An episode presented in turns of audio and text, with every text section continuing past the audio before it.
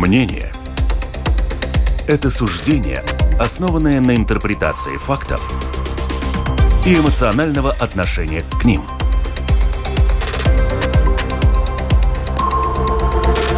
Открытый разговор с Ольгой Князевой на Латвийском радио 4.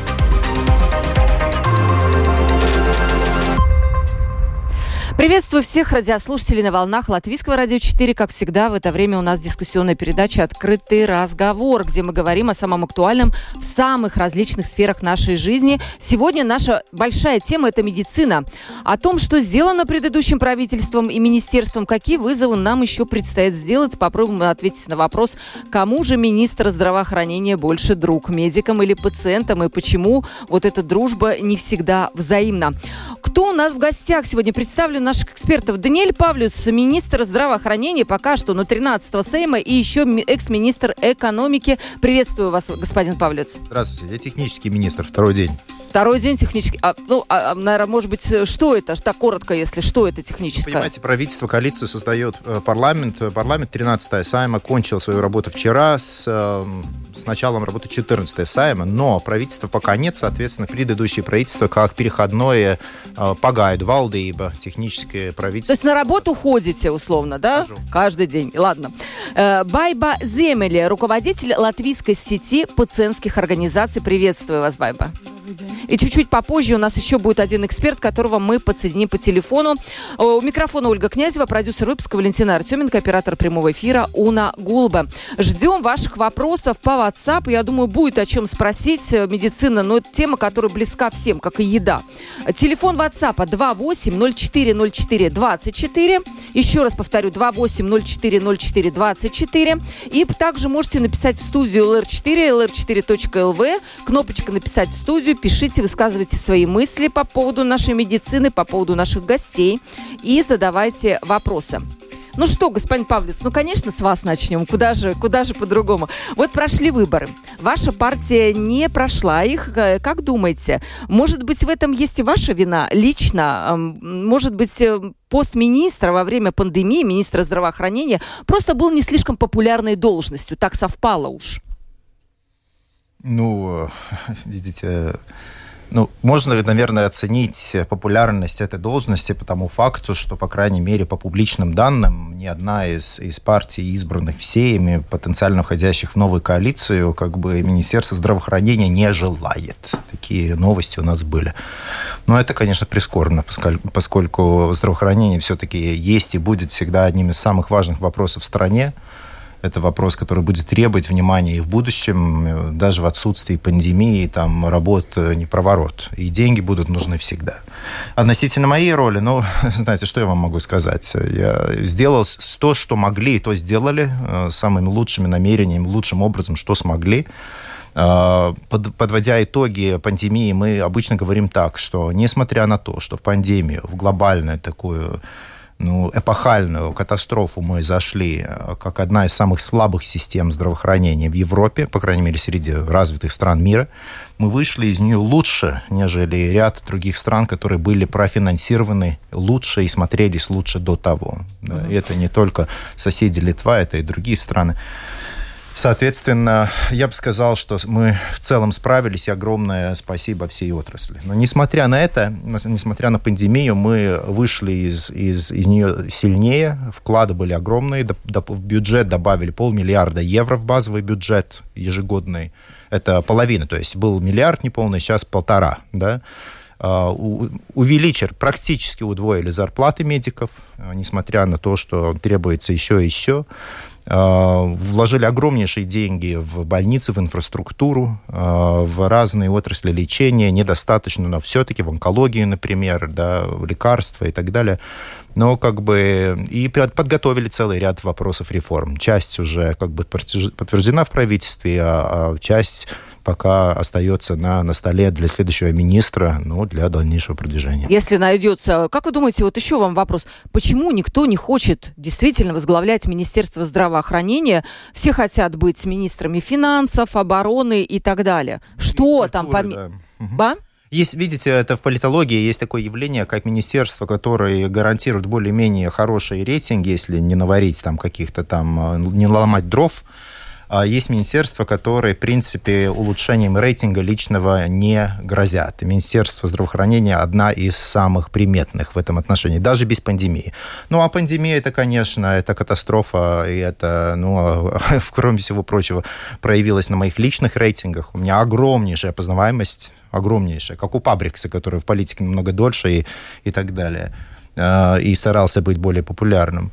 А, ну, вот э, позитивная оценка вот тут тут другой вопрос. Но это со временем, наверное, уляжется как-то, и, и, и трудности, они забудутся, и Э, все мы будем... И еще все-таки, Байбу, э, еще один вопрос уточняешь. А разве не должно быть так, что министры не должны выбирать, вот я это хочу, я это не хочу, вот это вот хорошая должность, они должны работать на благо государства. И если эта отрасль проблемная, то наоборот хотеть стать министром здравоохранения, чтобы там все улучшить.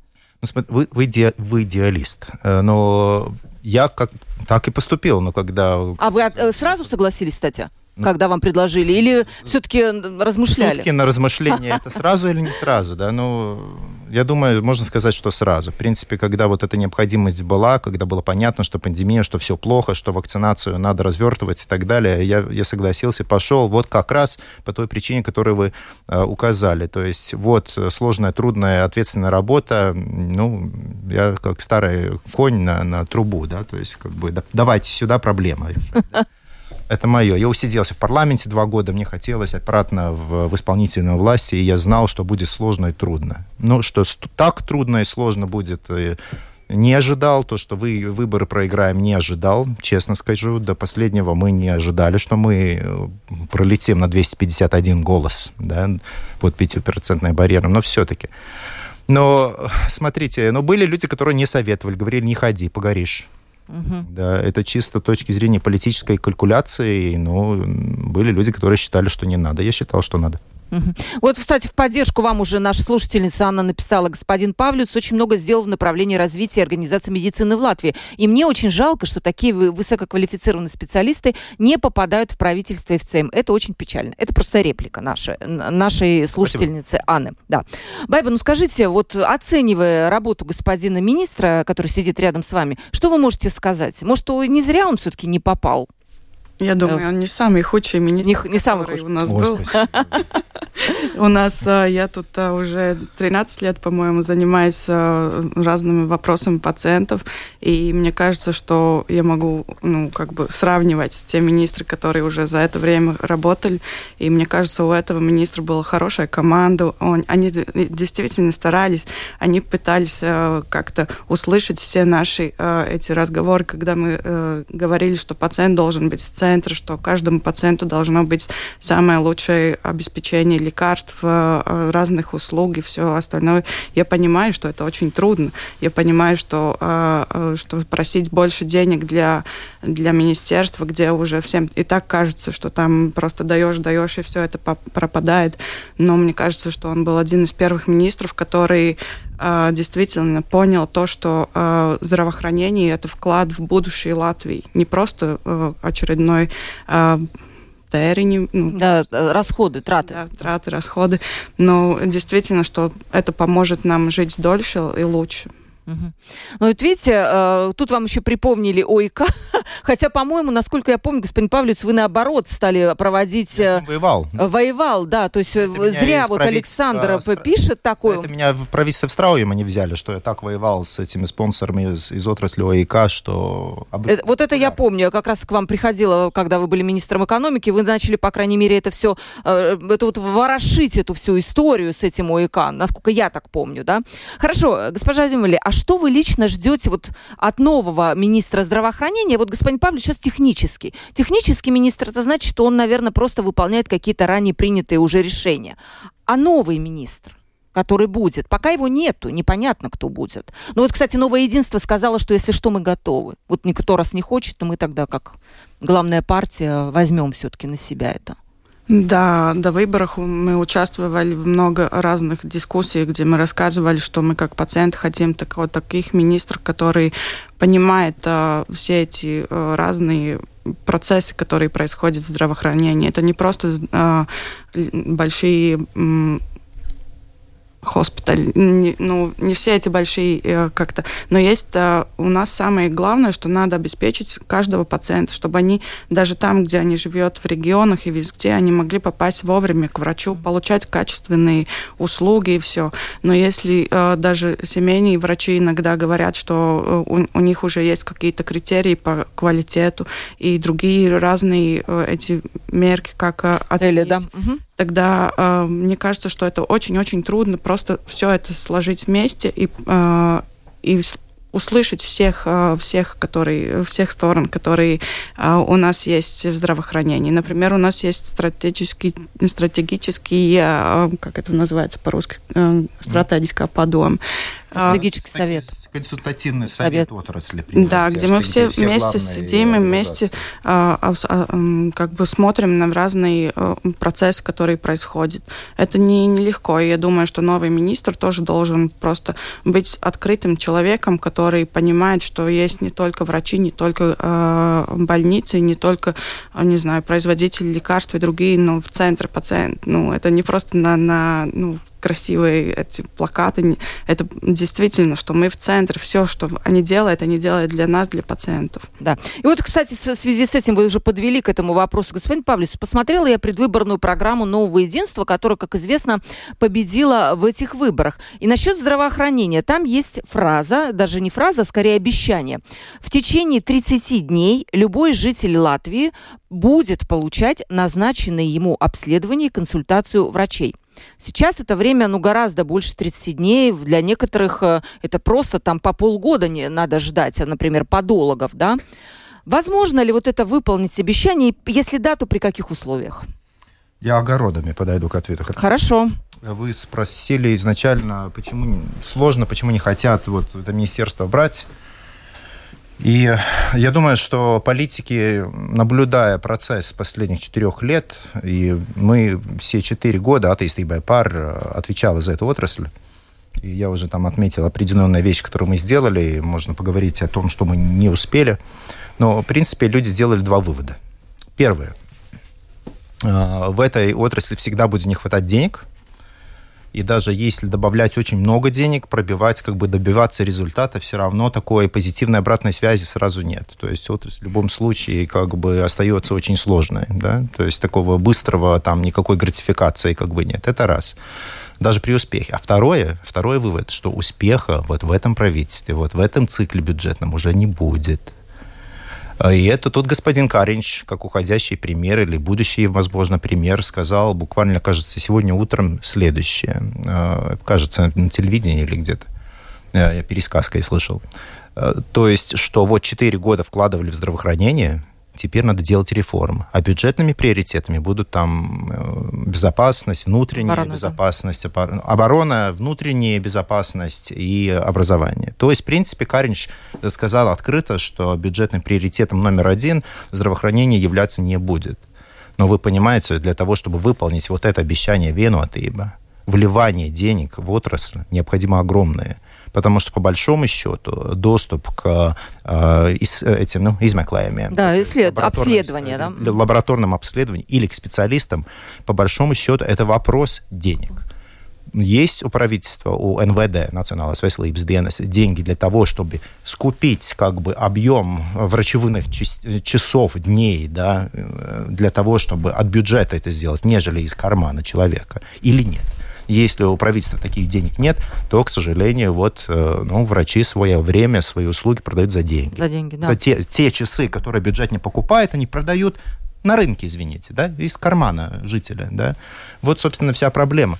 Для того, чтобы выполнить обещания Веноты, для того, чтобы выполнить требования, которые были написаны в меморанде разных организаций, э, медиков, которые они заключали перед выборами с партиями, в том числе с нашей, соответственно, пар, с Венотой и так далее, для того, чтобы вот эти требования выполнить, надо увеличивать бюджет, по крайней мере, до уровня э, Литвы. Эстонии. Сколько да? можно примерно хотя бы, чтобы мы понимали, как это выглядит вот в деньгах? Ну, у нас, э, мы, нам удалось согласовать план, семилетнюю стратегию, так называемую, или pamatnostādnes, sabiedrības veselības pamatnostādnes. Это главный план отрасли на 7 лет – который предполагает, что до 2026 года бюджет здравоохранения в Латвии увеличится еще на миллиард евро, то есть до двух с половиной. Это большие деньги в любой стране. Здравоохранение огромная статья бюджета, больше, чем у нас пропорционально. Мы одна из самых слабых в этом отношении стран Евросоюза, наряду там с Болгарией и Румынией, к сожалению. От эстонцев, литовцев мы отстаем давно. И то, что господин Каринч говорит, что вот сейчас надо реформировать, а, как бы хватит вливать деньги, я не могу согласиться. Во-первых, денег в здравоохранение надо вливать и в будущем, а то отставание будет только нарастать мы догоняем. Но если мы остановимся в, догоне... в том э, процессе mm-hmm. до, до, догонки, да, да, да, то, к сожалению, мы будем отставать больше и больше. Это раз. А второе, реформы подготовлены. Остав, оставля... У нас на столе несколько реформ в правительстве сейчас, которые господин Каринч сам, собственно, не включил в повестку дня правительства, поскольку он считает, что это надо рассматривать уже новому министру. Хорошо, пусть, пусть будет так. вот про политик... реформы интересно. Да, я сейчас мнение Байбы спрошу. Как вы считаете, вот возможно ли добиться этого обещания? Господин Бабис говорит, что нет потому что без не залог... Денег нет. Без, денег без нет, бюджета, да. Э, без приоритета здравоохранению нельзя. То есть а, права пациентов будут и дальше. Достаем 50 евро, идем, проверяемся, делаем обследование. Или что? Ну, я понимаю, что это вопрос того, сколько денег мы вообще удаляем, э, удив... не, даем для здравоохранения из общего бюджета, потому что в Латвии мы, э, это было очень трудно добиться 4%, 4% э, из GDP. Я не да, да, ВВП, внутренний валовой продукт. Да, и, э, и теперь это, вообще это даже не половина из того, что э, считается средним э, средними тратами для здраво- здравоохранения в Евросоюзе. Там 8, да, или сколько? Да. И потому и я согласна с ми- министром, что если там не будет дополнительных денег, тогда нам вообще никогда не, не, не добиться даже среднего уровня жительности в Латвии продолжительности жизни. Да. да? Угу. Спасибо. Ну, в принципе, вот этот план на 2,5 миллиарда до 2026 года вывел бы нас на 6% ВВП. Да. Ну, при определенных там условиях. А сколько сейчас есть? 4,5. Мы вышли на 4,5. 4,5, надо еще 2,5. Когда мы начали, было меньше 4, сейчас 4,5 приблизительно, должны выйти, по крайней мере, на 6, но разные партии в предвыборной гонке говорили о том, что надо по возможности быстрее выходить на 10.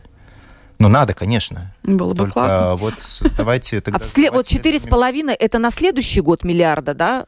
Четыре с половиной сейчас, более Сейчас, а на следующий год бюджет же составлен? Бюджет э, не составлен.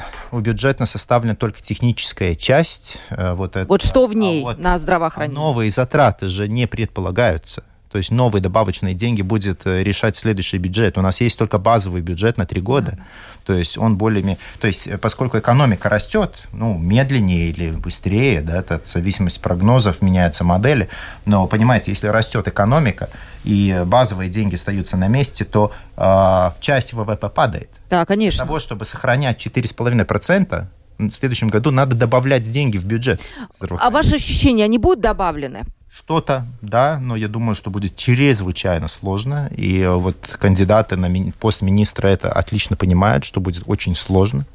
И, и собственно, и не очень-то борются за этот пост. К чему нужно быть готовым тогда в таком случае пациентам, чтобы мы вот сейчас прям честно рассказали нашим радиослушателям, что им, э, их жда, э, будет ждать в следующем году? Как вы думаете, я, Байба? Я понимаю, что вы не хотите быть таким плохим э, вестником. А вот господину Павлицу уже все равно. Расскажите, господин Павлович, что пациентам ждать в следующем году в таком случае? Ну, опять вы хотите, чтобы я был ми- э, мистером плохие новости? Так а вам уже это чего? Это уже два года делаю.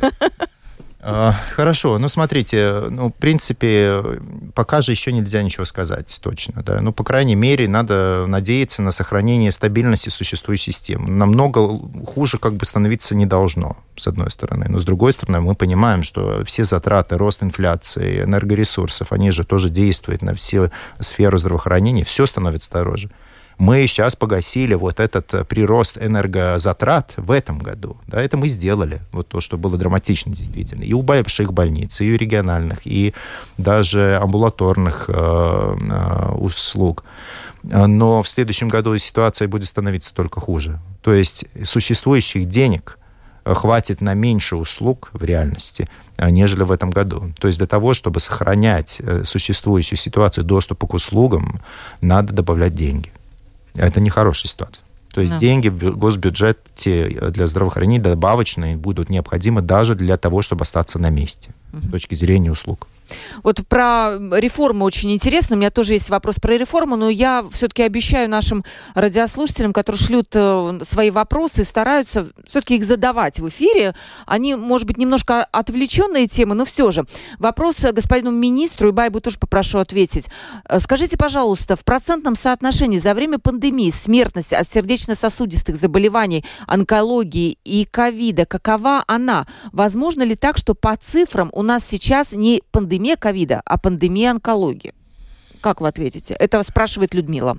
Э, это очень важный, самый главный и, и очень тяжелый вопрос, но также и сложный надо обобщающая цифра, которая дает нам какие-то предпосылки для того, чтобы э, судить, э, это добавочная, так называемая, дополнительная э, мирстейба. Смертность, смертность, да. Дополнительная смертность во время пандемии. То есть мы смотрим и видим, что смертность выросла э, во время пандемии больше, нежели э, прирост э, умерших от ковида как основной, основного диагноза. Да? То есть видно, что либо COVID обострял другие э, диагнозы, либо люди э, за, затягивали, затягивали свое лечение и, собственно, не обращались к врачу своевременно. И вот это обострило ситуацию с побочными заболеваниями разными, и, и много людей умерла. Ситуация, она такая по всей Европе, по всему миру, в зависимости от крепкости здрав... системы здравоохранения, ситуация либо лучше, либо хуже, но вот эта а, дополнительная смертность имела место в многих странах. Мы сейчас проводим детальный анализ, нашли для этого деньги внутри системы, чтобы провести исследования, вот, для того, чтобы детально понять, как пандемия повлияла на другие заболевания. И такого однозначного ответа, чтобы вот это была пандемия онкологии, не могу сказать. И в других сферах также. Вот, скажем, можно сказать, часто говорят на мировом уровне, что это не только пандемия была инфекционная, но что была пандемия психических заболеваний Ментального здоровья, да? Да, да угу. ментального здоровья. Тоже вы возглавляете э, альянс вот этих редких заболеваний. Там тоже, наверное, есть какая-то динамика, как вообще изменилась ситуация с этими заболеваниями в, в период пандемии. Стало хуже? Я даже хотела отметить, что это не пациенты не хотят идти к врачу, они просто не могут попасть к врачу. Во время ковида у нас было очень большие ограничения попасть к врачу, э, когда надо. А, и это, например, у нас там, где редкие болезни, там очень много детей, которые должны получать разные услуги почти каждый день или каждый второй день. И они просто не могли попасть к врачу, потому что врачи все занимались ковидом. И, ну, это, конечно, очень печально, но я думаю, что мы можем от этого учиться и, и понять, как, э, как э, решать вопросы в дальнейшем, потому что если у нас уже так э, у, у, у жителей плохие эти veselības rādītāji, которые... Показатели здоровья, да. Да, именно. И если они уже таких э, плохие, как, ну, хуже, чем иногда в Болгарии или других странах, тогда каждый этот человек, который не попадает э, своевременно к нужному врачу и не получает услуги, э, лекарства и все остальное, это, конечно, будет еще больше смертности э, при таких условиях. Так что это вопрос всей системы как такой. Это не просто пандемия, это просто нам, нам показал, как это все печально и грустно. Такой катализатор, можно да. Да, даже сказать. Открытый вопрос. Мы обсуждаем а, вопросы медицины, вопросы нехватки финансирования и обсуждаем нашего дорогого министра здравоохранения, который вот пока технический уже министр, но скоро а, будет другой, пока, который пока не выбран. И в студии у нас Даниэль Павлюц, министр здравоохранения, здравоохранения Байба Земели, руководитель латвийской сети пациентских организаций, и Григорий Семенов к нам подключается, член правления Даугавпилской региональной больницы. Григорий, здравствуйте. День добрый. Да. И мы продолжим сейчас через секунду. Открытый разговор на Латвийском радио 4. Вопрос от нашей слушательницы Аллы. Здравствуйте. Уже ходят слухи, что день в Галезерсе стоит 140 евро. Это вопрос инфляции, про который вы говорили, господин Павлец. Почему э, не продают в Латвии индивидуальных страховок? Но ну, тут они на самом деле их продают. Просто, может быть, там ну, не, нет такого большого выбора. Можете про 140 евро прокомментировать? Я не знаю. Честно. Ну, повышение тарифов э, на больничные услуги мы на больничный день, на Гулцдена мы пока не рассматривали. То есть, конечно, расчеты ведутся, но мы старались этого пока избежать по возможности. То есть откуда эти 140 евро? Я не могу честно... сейчас Это же платный, платный день в больнице большой. То есть платный может стоить 140 евро сейчас, да? Да. да. И вот про реформы. Вы начали уже говорить о том, что у вас были реформы на столе. Не является ли одной из этих реформ это то, что эм, услуги здравоохранения будут оплачиваться только за задекларированным в Латвии жителям? Остальные не будут их их получать? И какие еще реформы вы предлагали, те, которые не прошли? Ну, вопрос э, системы финансирования а, – это большой вопрос. Это одна из таких, я бы сказал, вещей, которую нам удалось удержать 4 года. Вот эту существующую систему, что в Латвии общая доступная система, финансируемая бюджетом, а не там две корзины или что там было предложено ранее. То есть мы эти две корзины 4 года удержали, чтобы их не было. То есть одна корзина, понятно, что есть, чего нет и так далее. Единственная вот дискуссия здесь была уточнить, кому, собственно, вот эта одна корзина, эта общая система доступна. Раньше у нас существует ситуация существующая, это что она доступна всем а, людям, которые являются валспедериги Латвии, то есть имеющие документы Как Латвии. бы резиденты, наверное, правильно, да, сказать? Да, но это неправильный термин. Нет, да? По, по сути, да и нет. То есть это человек, имеющий латвийский документ да, mm. плюс еще там определенные группы, которых называть не буду, там люди с э, там, определенным статусом пребывания в Латвии. Мы хотели уточнить, чтобы было понятно, поскольку примерно нас оказывало определенное давление, что надо добиться такой ситуации, что вот эти услуги, оплачиваемые бюджетом, не могут пользоваться те жители Латвии с документом латвийским, которые фактически проживают за рубежом. Но что такое мы фактически? Искали... Как это можно понять? Вот, давайте да, будем да, ходить да. детали. Мы 4 года это дискутировали. Ясно. Э, и наше предложение лучшее, что Министерство здравоохранения могло предложить, слушайте, давайте это тогда относить к людям, которые продекларировались в Латвии. То есть фактически задекларировали резиденцию в Латвии, да? Вот. Все ясно. Живешь в Латвии, значит, вероятно, если платишь налоги, то платишь. Если это человек, который не платит налогов, потому что домохозяйка или еще что-то, там другая история. Тоже как бы есть люди, которых мы все-таки страхуем. Вот. Но не договорились до конца. Ну, подали в, в, итоге в парламенте напрямую, депутаты подали вот эту поправку закон. Посмотрим, примет ли вот эту модель следующий парламент. Чтобы была ясность, на кого, собственно, распространяется вот эта государственная страховка. Но э, к вопросу, э, в Латвии есть частная страховка, есть. любой человек может ее э, в определенных рабочий. ситуациях э, э, купить Э, часто, больше всего, чаще всего э, ее покупают э, работодатели для своих работников. Это самая популярная модель, но не единственная.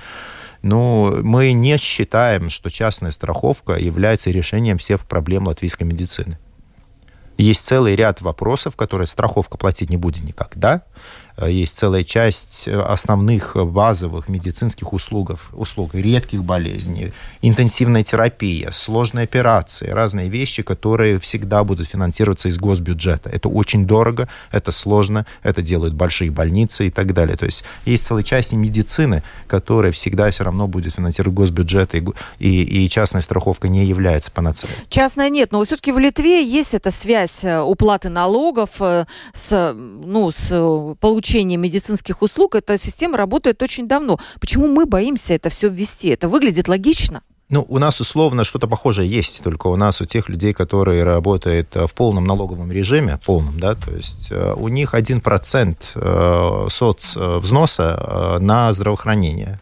Но вы сами понимаете, что этого процента далеко не хватает для того, чтобы вот оплатить пол полтора миллиарда, куда уже говорить о двух с половиной миллиардов евро. Да. То есть тут варианта два. Либо мы очень увеличиваем вот эту часть э, соцвзноса на здравоохранение, то есть таким образом прямиком э, связывая с, с бюджетом на здравоохранение, либо просто понимаем, что делаем то же самое, что и до сих пор, то есть финансируем здравоохранение из разных других налогов из э, НДС, из других типов налогов. Это нормально. У нас... Э, как это бы... вот были ваши реформы, да? Нет, это существующая да. система. Тут особенной реформы в этом не было. Наоборот, вот я думаю, что Вено, ты бы в своей программе, по крайней мере, предложила фактическую смену модели на, на какую-то пока непонятную, необозначенную модель страхования. Но посмотрим. Тут очень неясные вот эти предложения. Да, вот это интересно, конечно. Посмотрим. Надеюсь, что не, будет, не будут качать систему, потому что от этого система здравоохранения только уйдет в определенный паралич, и опять пройдет несколько лет, пока ясность появится. У нас очень много вопросов, поэтому давайте спрошу, Григорий, вот вы подсоединились к нашему эфиру, не знаю, слушали вы ли сначала все? Не, меня подключили уже где-то в пол первого. В половину, да? Хорошо. Вот скажите, как вы оцениваете господина Павлюца, что он сделал, что он не сделал, и что ждете от нового правительства? Региональная Долгопилская больница, напомню, это, наверное, немножко другая ситуация, чем в Риге. Как вообще, вот что, с какими чувствами вы вот, ждете новое правительство? Ну, наверное, сейчас мы находимся на какой-то такой позиции э, незиня, да, как бы непонимания, что грядет, потому как сейчас действительно такой перевалочный пункт. Сейчас э, кризисное время, и понятно, что все пытаются ужиматься, поэтому самое тяжелое, в принципе, в том, что когда крупное предприятие, и есть такой фактор незнания, что будет дальше, это такой, не тяжело от этого отталкиваться и планировать работу, но если мы смотрим на все предыдущие года, знаете, скац, но мало, так как бы говоря, э, комментировать э, как хорошо или плохо, наверное, удобно, когда это уже все произошло, и мы смотрим назад и говорить, как можно было бы что-либо сделать да, в какие-то равные мер, э, мерки, времена и в какие-то определенные периоды времени. Но единственный момент, наверное, что нужно было отметить, то, что чувствовалось ярко, а это действительно эти предыдущие года, это были проверки, они и сейчас проверки на прочность здравоохранения. Это полностью согласен с коллегами, что они ранее говорили, потому как, во-первых, пандемия выкристаллизовала многие ошибки, не то что ошибки, я бы сказал, наверное, проблемные места нашей сферы, а потом постковидное время, то, что мы сейчас ощущаем, это как такое еще дополнительное эхо усложнения всего и алгоритмов, и спроса пациентов, и действительно мы разворачиваемся сейчас и вот смотрим, как подстраиваться уже в постпандемийное время, чтобы заниматься хрониками, что мы, допустим, в некоторых профилях себе не можем позволить, потому что... Тут, наверное, хронические да, больные, да. да, имеется в виду хроники? Ну да, да, да, хроническими больными, чтобы в плановом порядке периодически им обеспечивать необходимое обследование, лечение, чтобы они не запускались. Как, а себе иногда это позволить не можем, потому что все койки просто заполнены острыми, потому что они, опять же, на примарном уровне из-за большого потока пациентов, как говорила коллега, что они своевременно не получают необходимую э, обследование, услугу. Ну, это такой ком проблема. Я бы, наверное, единственное, что выделил в этом, это очень четко выкристаллизовалось э, нежелание правительства, э, в принципе, как таковое расценивать нашу сферу как одну из приоритетных. Потому как, я так понимаю, большинство инициатив, большинство идей, которые поддерживались со стороны министерства, э, когда говорили, ну, как инициаторами были и руководители больницы, но просто все оседало да, и идеи-то были, но, во-первых, насколько быстро принимались решения, это была одна из глобальных проблем, потому как нужно было, я так понимаю, дискутировать. Я не знаю, не, и слава богу, не имею никакого отношения к политическим э, перепитиям, но я при, прекрасно понимаю, насколько это были ну, трудоемкие процессы, а от этого мы каждый раз страдали, потому что нужно постоянно было пелогод, если именно сейчас подстроиться, именно сейчас что-то выполнить, иначе у этого было потом такой процесс накапливания. Ну и второй момент, конечно, э, многие вещи можно решать компромиссно, но, я так понимаю, заинтересованности уже, э, так скажем, у премьера, видимо, у министра финансов особенно ярко выражено, как четко поддержки какой-то в сферы я не видел. Это, наверное, как одна из таких главных ощущаемых было проблем. То, что, в принципе, наклевывалось и наклевывается сейчас, почему мы в полном э, прострации и сейчас пытаемся как-то надеяться только на благоразумие, так скажем, новой власти, о том, что возьмутся во внимание все-таки какие-то компромиссные рычаги, понимая, что все мы в ограничениях находимся и средств столько, сколько есть, но, в принципе, такое, такой как бы ну, очень-очень шаткая ситуация, как мне кажется. А вот еще короткий к вам вопрос. В интервью Латвийскому радио господин Керрис подчеркнул, в настоящее время правительство и СМ обращаются с работниками сферы здравоохранения как с путающимися под ногами людьми. Так не должно быть. Вы чувствуете, что с вами так обращаются, как с людьми, которые путаются под ногами? Ну, это, наверное, исходит из того, что я указал Уже сказали, ранее. Да? Я бы, да, что действительно есть такое ощущение, как будто нам, на нас, если реагируют, то какими-то такими, знаете, отрывочными подачками, чтобы мы просто банально успокоились. Потому что по факту, на самом-то деле, действительно сейчас время перемен и время реформ. Очень многие Э, правила, на которых базируются регулирующие нашу деятельность и финансирование, они уже давно отстают от времени, они нуждаются в реформах, пересмотрах.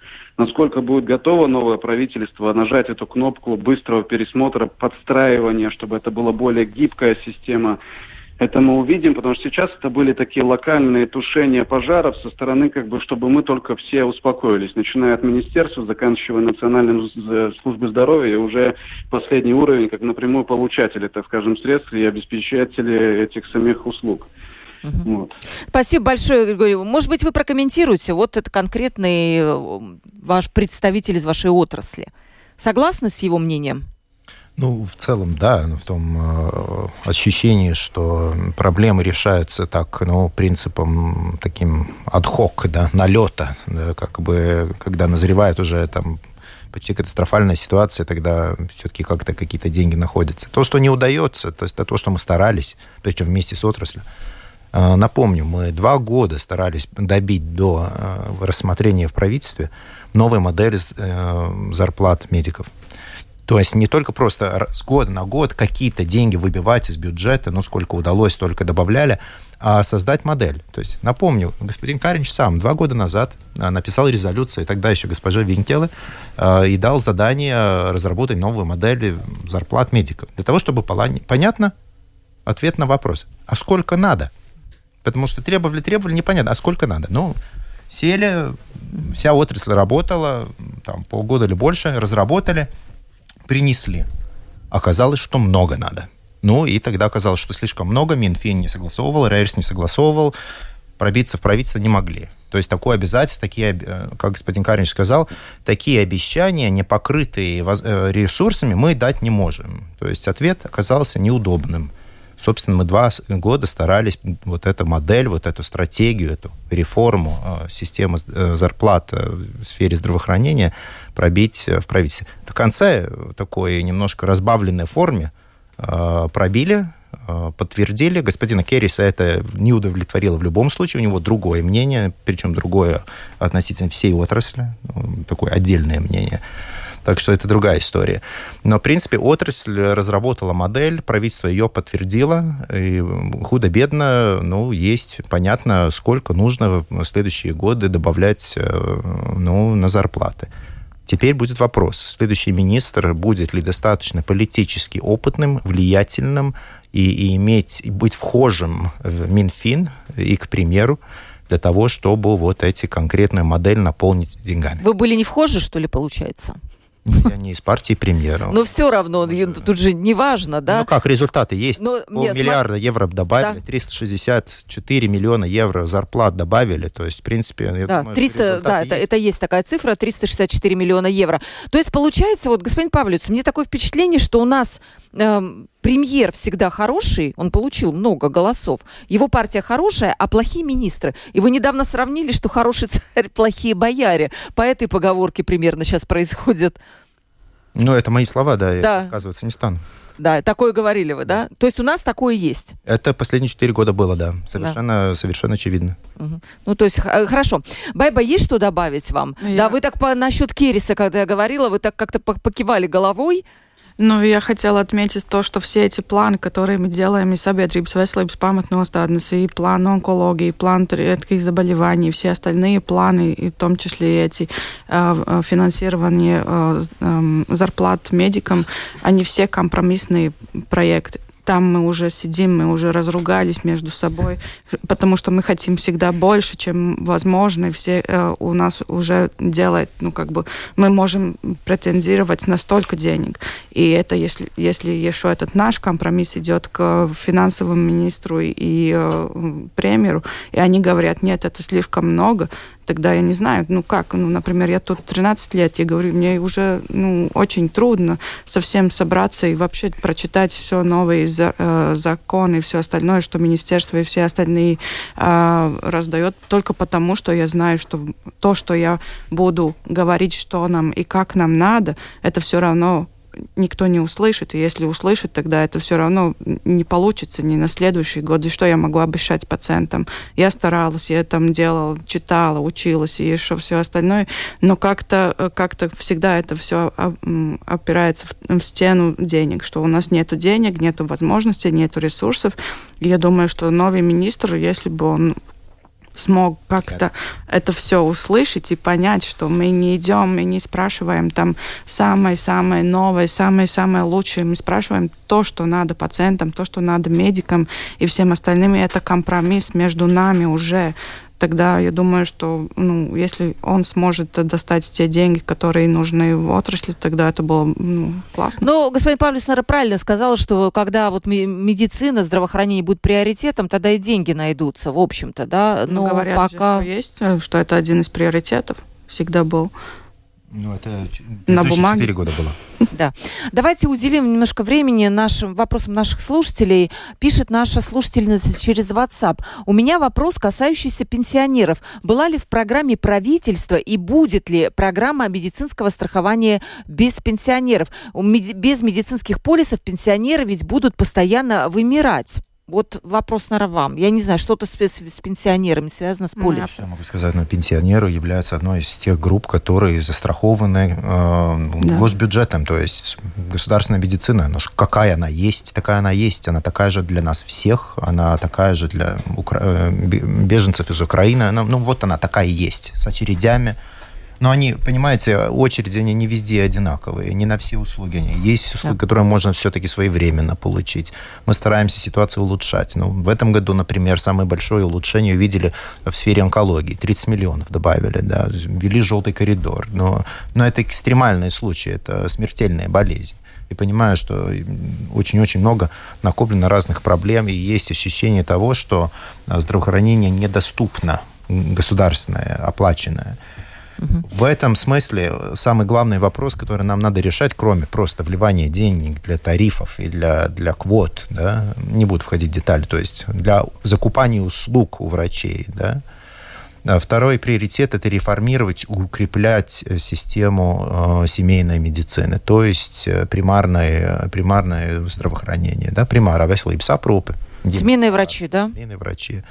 Это ключевой вопрос. Это то, о чем говорил Григорий если на стадии, ранней стадии семейной медицины а, не получать а, ну, профилактику, а, диагноз, диагностические проводить меры, да, лечение, то это обернется острыми заболеваниями в больницах. Люди обращаются в Латвию в больницы поздно, запоздало, с уже запущенными острыми болезнями сложными, и тогда перегрузка в больницах. Но, в принципе, это является, по большому счету, результатом слабости ранней стадии, да, то есть примарной медицины.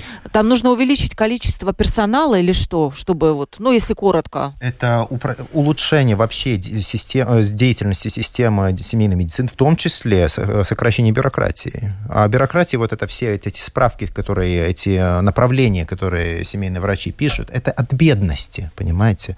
Потому что для того, чтобы получить оплачиваемую государственную услугу, мы сидим на вот этой кучке государственных денег, и там вот только, только с направлением, только вот с такой бумагой, только с таким э, решением семейного врача. Они, в принципе, завалены бюрократической работой, потому что надо охранять вот эту кучку государственных денег, которой не хватает. Это от бедности все. Mm-hmm. Да. Да. Но при этом, конечно, есть огромные проблемы с человеческим ресурсом на в треть семейных врачей пенсионного возраста. А, мы готовим, мы увеличивали в этом году, например, а, как бы новый призыв, можно сказать, извините за выбор термина, а, врачей-резидентов в семейную медицину и в других отраслях, то есть как бы готовим новых специалистов, но на это еще годы уйдут.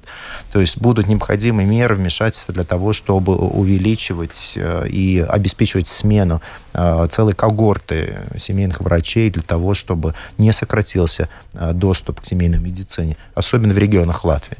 Угу. Есть что добавить, Папа? Ну, это было бы вообще классно, если всем семейным врачам еще и третью медсестричку под, э, Э, прописали, потому что э, есть много таких э, услуг, которые может сестричка тоже сделать для пациентов, даже рассказывать про то, как жить, как, например, там правильные лекарства пользоваться и все остальное. Там есть разные вещи, которые может делать не только врач, но и медсестра. И пациент может спрашивать и помощь не только у врача, но и у этой сестрички. Угу. Ну, вот то есть семейный врач это команда. В этом году это было, на следующий год запросили. Но там уже вопрос следующего бюджета. Ну да, вот пишет наш слушатель, лично я обращаюсь к семейным врачам на начальной стадии заболевания, как вы говорите, но они ничего не видят, пока не дошло до сердечной недостаточности. То есть, наверное, вопрос квалификации, да, тоже семейного врача, который может что-то определить, э, а не просто выписать направление и так далее. Ну вот это просто реплика. И еще вопрос, почему в государственных больницах совсем нет психологов и психотерапевтов по государственной цене? Понимаете, в стране повальная деспотия на производстве, банкротство предприятий, поэтому массовая депрессия. Ментальное здоровье у всех страдает, неврозы. А этих врачей можно найти только за 80-180 евро за 45 минут общения. Mm-hmm. Это могут себе позволить только очень богатые люди, но не сотрудники предприятия рыночной экономики. 80-100 ну, это немножко перегиб. Нет, я вчера как раз смотрела. Так не... и... Неужели так да. уже, да? Хорошо.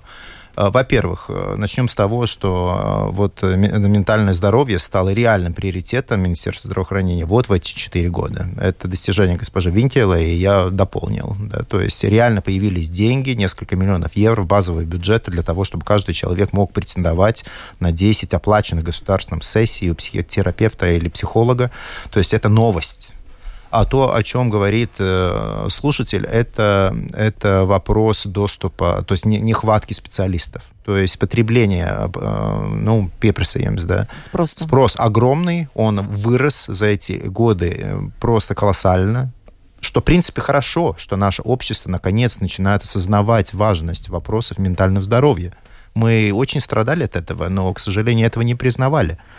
Но, как бы, другая сторона монеты – это то, что специалистов не хватает. Это было очевидно, не считалось между э, сфере врачей такой, не такой перспективной отрасли, вероятно, э, исторически. То есть специалистов попросту нет. Мы их сейчас дополнительно готовим, в том числе и в детской и психиатрии, да.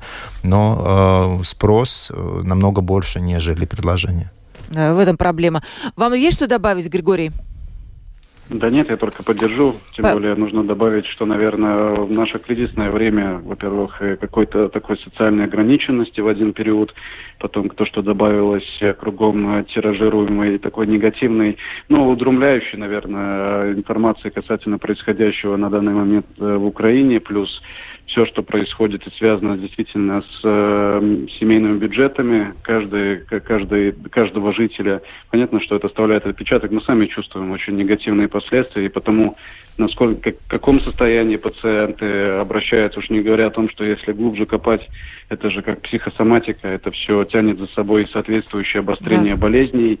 Поэтому, понятно, я вам честно скажу, сейчас не менее глобальная проблема и среди медперсонала, почему Допустим, мы на данный момент вот у себя на базе продолжаем, уже, правда, из своих средств работу именно вот этой кабинета поддержки психоэмоциональной, ну, как бы помощи для хотя бы медиков, потому что, ну, они такие же люди, касаются точно такие же, так скажем, проблемы, при этом, в принципе, ежедневно им приходится еще э, так скажем, получать ушат э, целой негатива от э, пациентов, которые сталкиваются с этими же проблемами, им это приносит вместе с болячками, с Поэтому, конечно, это такая глобальная проблема, но там действительно очень жесткая проблема, которая дополняется с доступностью специалистов, что сказал, вот отметил господин Павлет, потому что клинических психологов, психотерапевтов, ну, действительно, там, там работать и работать, чтобы это действительно потом имело возможность какой-то капацитат и обеспечить, соответственно, спросу. Да, мы про ментальное здоровье, видимо, отдельно придется нам поговорить, потому что это проблема. Я видела статистику, что количество выписываемых транквилизаторов сильно увеличивается, и вот этих успокаивающих средств в аптеках продаваемых, наверное, тоже это говорит о том, что люди как-то пытаются успокоиться, то есть не вот этот негатив меньше воспринимать. Спасибо большое всем, кто сегодня участвовал в дискуссии. Даниэль Павлюц, министр здравоохранения 13-го Сейма, экс-министр экономики. Спасибо вам большое, что пришли к нам в студию. Спасибо. Да. Байба Земели, руководитель латвийской сети пациентских организаций. Байба, спасибо вам большое, что пришли к нам в студию. Спасибо вам. Григорий Семенов, член правления Даугавпилской региональной больницы. Григорий, спасибо вам за участие в передаче. Спасибо, до свидания. Провела передачу Ольга Князева, продюсер выпуска Валентина Артеменко, оператор прямого эфира Уна Гулбе. А завтра у нас будет новый эфир в 12.10. Мы будем говорить о ненависти. Всем пока.